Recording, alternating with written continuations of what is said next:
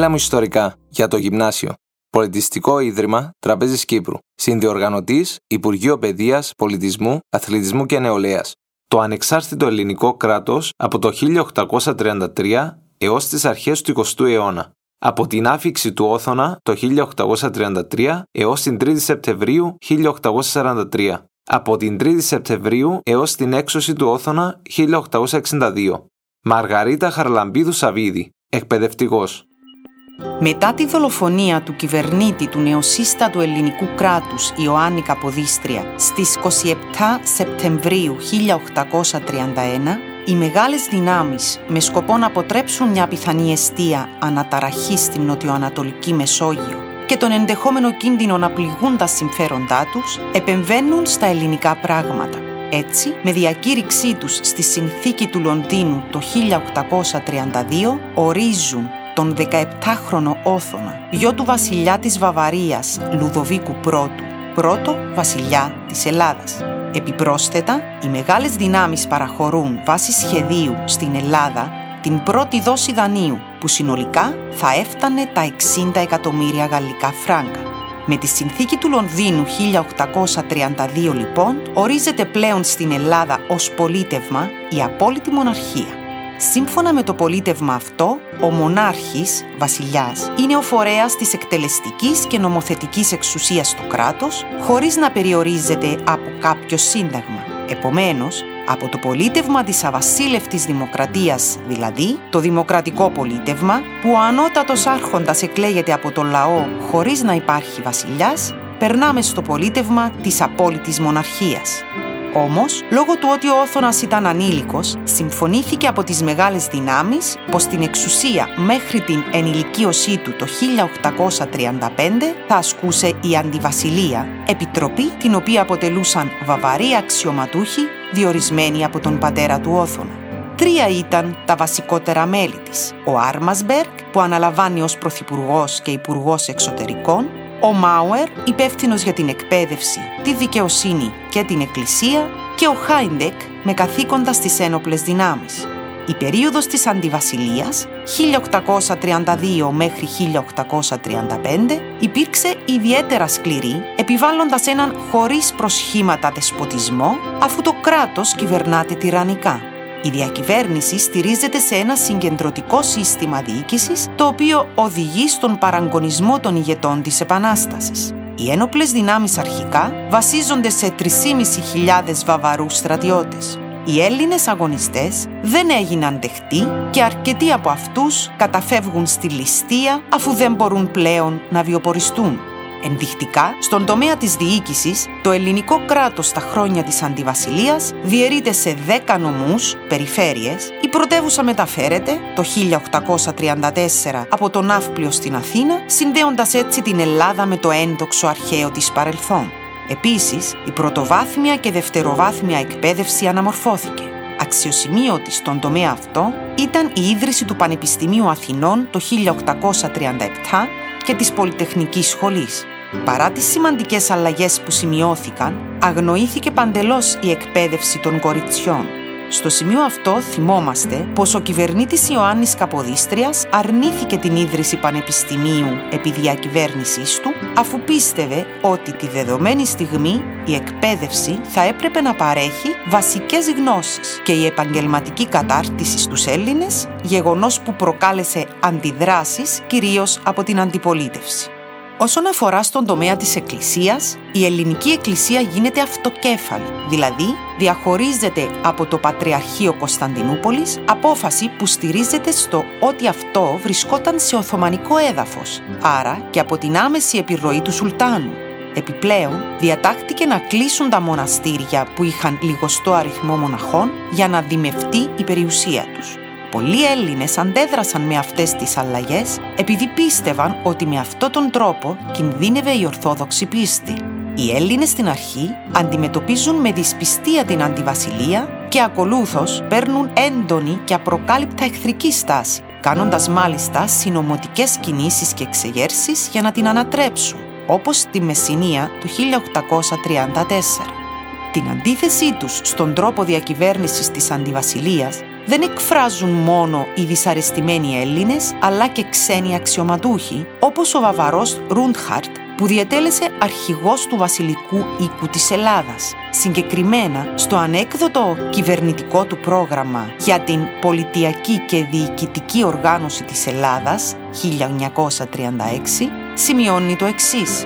Δεν σκοπεύω να κατηγορήσω την αντιβασιλεία, αλλά δεν μπορώ να κρύψω την παρατήρηση ότι οι δημόσιοι άντρε που είχαν αναλάβει τη διακυβέρνηση της Ελλάδας δεν έπρεπε να ξεκινήσουν από τις δικές τους αντιλήψεις και από το διοικητικό τυπικό, αλλά να θεσπίσουν ρυθμίσεις που να ταιριάζουν στην κατάσταση της φτωχής και εξαντλημένης χώρας. Έπρεπε στην αρχή να περιοριστούν στη θεμελίωση του κράτους βάσει των κοινοτήτων που ήδη υπήρχαν. Αφοπλιστική όμως είναι και η άποψη του στρατηγού Μακρυγιάννη, που σημειώνει μεταξύ άλλων στα απομνημονεύματά του «Μας κυβερνούν οι ανθρωποφάγοι με το έτσι θέλω και κρίμα στα αίματα και τις θυσίες όπου κάμαμε». Η διακυβέρνηση της Αντιβασιλείας ολοκληρώνεται το 1835 με την ενηλικίωση του Όθωνα και την ανάληψη της Βασιλείας της Ελλάδας τον Μάιο της ίδιας χρονιάς. Αρχίζει έτσι το 1835 η περίοδος της απόλυτης μοναρχίας του Όθωνα, η οποία διαρκεί ως το 1843. Στα χρόνια αυτά, η κατάσταση σε σχέση με τη σκληρή περίοδο της Αντιβασιλείας δεν άλλαξε. Ο Όθωνας, αφού λαμβάνει ελάχιστα μέτρα για την αναστολή της δυσαρέσκειας του λαού, προσπάθησε να περιορίσει την επιρροή των κομμάτων, ενισχύοντας κατά διαστήματα ένα από αυτά από τη μια και από την άλλη περιθωριοποιώντας τα άλλα. Αυτή η στάση και η πολιτική του βασιλιά Όθωνα προκάλεσε τις αντιδράσεις των Ελλήνων, οι οποίοι αρχικά έκαναν εξεγέρσεις τοπικού χαρακτήρα. Εκτός από τα πιο πάνω, στην Ελλάδα, υπάρχουν σοβαρά προβλήματα στον οικονομικό και στρατιωτικό τομέα. Συγκεκριμένα, οι αγρότες βρίσκονται σε άθλια οικονομική κατάσταση, ενώ στην Ήπεθρο αναπτύσσεται η ληστεία. Ακόμη, η Ελλάδα δεν μπορεί να ξοφλήσει τα δάνειά της και οι μεγάλες δυνάμεις επιβάλλουν οικονομικό έλεγχο στη χώρα και περικοπή, δηλαδή περιορισμό των κρατικών δαπανών. Στο σημείο αυτό φαίνεται άλλωστε πως η παραχώρηση του υπέρογκου δανείου στην Ελλάδα με τον διορισμό του Όθωνα ως βασιλιά της Ελλάδας ήταν ουσιαστικά και η έμμεση πρόθεση των μεγάλων δυνάμεων για ακόμα μια φορά να εμπλέκονται στα ελληνικά θέματα. Οι πρώτοι που αντέδρασαν στις αποφάσεις αυτές και στράφηκαν εναντίον του βασιλιά ήταν οι στρατιωτικοί, επειδή αυτοί ήταν και τα πρώτα θύματα των περικοπών και των κρατικών δαπανών. Η σημαντικότερη όμως αναταραχή οδήγησε σε έντονη πολιτική κινητοποίηση. Προτεργάτες της ήταν εκπρόσωποι από όλα τα κόμματα με επικεφαλής τους πολιτικούς όπως η Αλέξανδρος Μαυροκορδάτος, Ιωάννης Κολέτης και άλλοι, οι οποίοι υποστήριζαν ότι η παραχώρηση συντάγματος θα απάλασε τη χώρα από τους Βαβαρούς και η Ελλάδα θα ανακουφιζόταν από τα οικονομικά και κοινωνικά προβλήματα, αφού με τη θέσπιση συντάγματος θα σήμαινε τη διάκριση των εξουσιών και την ισότητα των πολιτών σε δημοκρατικά πλαίσια. Συγκεκριμένα, τη νύχτα της Δευτέρας προς την 3η Σεπτεμβρίου 1843, δυνάμεις της φρουράς της Αθήνας και πλήθος κόσμου συγκεντρώθηκαν έξω από τα ανάκτορα τη σημερινή Βουλή των Ελλήνων και απέτησαν από τον Όθωνα να παραχωρήσει σύνταγμα. Επικεφαλής της Επανάστασης της 3ης Σεπτεμβρίου 1843 ήταν ο συνταγματάρχης Δημήτριος Καλέργης και ο αγωνιστής του 21 Ιωάννης Μακρυγιάννης. Ο βασιλιάς αρχικά αρνήθηκε, αλλά έπειτα υποχρεώθηκε να προκηρύξει εκλογές για την εκλογή των μελών της Εθνοσυνέλευσης, η οποία θα ψήφιζε σύνταγμα. Αυτό σήμαινε πως η περίοδος της απόλυτης μοναρχίας του Όθωνα τέλειωσε.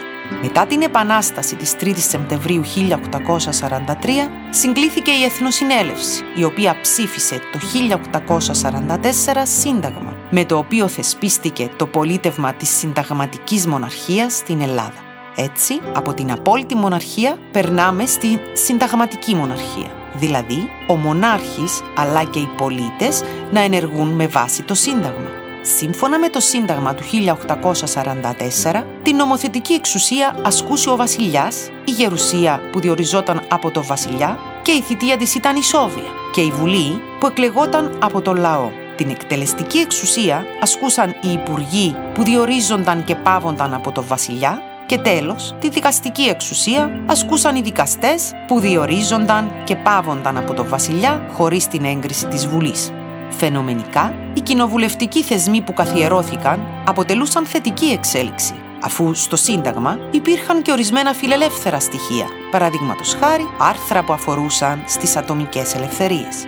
Όμως, οι υπερεξουσίες του βασιλιά, ο οποίος άμεσα ή έμμεσα ασκούσε έλεγχο σε όλες τις εξουσίες, νόθευαν το δημοκρατικό χαρακτήρα του πολιτεύματος. Η θέσπιση του, όσο και αν αποτελούσε σημαντική πρόοδο σε σχέση με τη βαβαρική και οθονική απολυταρχία, στην ουσία ήταν μια συντηρητική οπισθοδρόμηση σε σχέση με τη δημοκρατική παράδοση των συνταγμάτων από την περίοδο του αγώνα. Παράδειγμα, το Σύνταγμα της Επιδαύρου και το Πολιτικόν Σύνταγμα της Ελλάδος. Ακολούθως, ο Ιωάννης Κολέτης αναλαμβάνει την πρωθυπουργία της χώρας από το 1844 μέχρι το 1847. Πρώτος, ο Ιωάννης Κολέτης χρησιμοποίησε τον όρο «μεγάλη ιδέα» σε ομιλία του στην Εθνοσυνέλευση το 1844, με την οποία διατυπώθηκε η άποψη πως για να αναπτυχθεί η χώρα έπρεπε να διευρυνθούν τα σύνορα και να περιλάβουν περιοχές με ελληνικό πληθυσμό που βρισκόταν υπό ξένη κυριαρχία. Στην περίπτωση αυτή, οι περιοχές ήταν ακόμη κάτω από την Οθωμανική κυριαρχία, δηλαδή αλήτρωτες, όπως η Θεσσαλία, η Ήπειρος, η Μακεδονία, η Θράκη, η Κρήτη και άλλες. Έτσι, η πιο πάνω αντίληψη ονομάστηκε αλυτρωτισμός. Η άποψη αυτή έγινε δεκτή από την ελληνική κοινωνία και υιοθετήθηκε ως επίσημη κρατική πολιτική η οποία σφράγισε τη ζωή και την ιδεολογία του ελληνισμού μέχρι τις αρχές του 20ου αιώνα.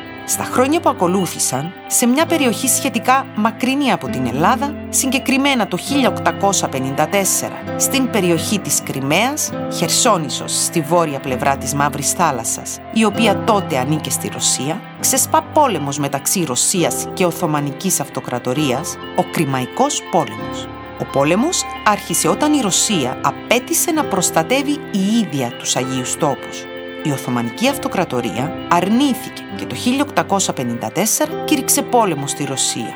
Με την Οθωμανική Αυτοκρατορία συμμάχησαν η Αγγλία και η Γαλλία που ήθελαν να σταματήσουν την επεκτατική πολιτική της Ρωσίας και γι' αυτό στέλνουν στρατό στην Κρυμαία. Αμέσως, μόλις ξέσπασε ο Κρημαϊκός πόλεμος στην Ελλάδα, εξεγέρθηκαν οι αλήτρωτοι ελληνικοί πληθυσμοί στην Ήπειρο, τη Θεσσαλία και τη Μακεδονία ο Όθωνας και η κυβέρνηση υποστήριξαν τις εξεγέρσεις, θεωρώντας τη συγκυρία αυτή ως κατάλληλη ευκαιρία για να αρχίσει η υλοποίηση της μεγάλης ιδέας. Τότε η Αγγλία και η Γαλλία που τάχθηκαν στο πλευρό του Σουλτάνου έστειλαν στρατό στην Αθήνα και στον Πειραιά απαιτώντας από τον Όθωνα να τηρήσει ουδετερότητα. Με την ουδετερότητα αυτή χάνεται η ελπίδα για εκπλήρωση της μεγάλης ιδέας. Ο Κρημαϊκός πόλεμος έληξε το 1856 με ήττα της Ρωσίας. Ακολούθως, ο Σουλτάνος πιεζόμενος από τις δυνάμεις προχώρησε σε μεταρρυθμίσεις, γνωστές ως Χάτι Χουμαγιούν, που στα τουρκικά σημαίνει νόμοι ευεργετικοί. Οι μεταρρυθμίσεις αυτές είχαν ως στόχο τη διασφάλιση της ισότητας όλων των υπηκόων της Οθωμανικής Αυτοκρατορίας ανεξαρτήτως θρησκείας ή φυλής. Έτσι, ακολουθεί μια περίοδος ανάπτυξης του ελληνισμού εντός της Οθωμανικής Αυτοκρατορίας. Παράλληλα στην Ελλάδα πάβουν να υπάρχουν τα τρία κόμματα, αγγλικό, γαλλικό και ρωσικό και ο ελληνικός λαός έχει πια χάσει την εμπιστοσύνη του στις μεγάλες δυνάμεις. Την ίδια περίοδο παρατηρείται βαθμιαία αστικοποίηση της Ελλάδας, πολλοί κόσμος δηλαδή συγκεντρώνεται στις μεγάλες πόλεις και στο προσκήνιο εμφανίζεται μια νέα γενιά πολιτικών με φιλελεύθερες ιδέες. Οι πολιτικοί αυτοί εκτιμούν ότι ο Όθωνας δεν μπορεί πλέον να προσφέρει κάτι περισσότερο στη χώρα. Συγκεκριμένα, άρχισαν να γίνονται αντιοθωνικές εξεγέρσεις με επίκεντρο το ναύπλιο, τα ναυπλιακά, την 1η Φεβρουαρίου 1862 που καταλήγουν σε αποτυχία. Τον Οκτώβριο του 1862 ακολουθεί η στάση της φρουράς των Αθηνών. Τότε ο βασιλιάς Όθωνας κηρύχθηκε έκπτωτος και υποχρεώθηκε να εγκαταλείψει την Ελλάδα πηγαίνοντας στο Μόναχο, όπου και πέθανε το 1867.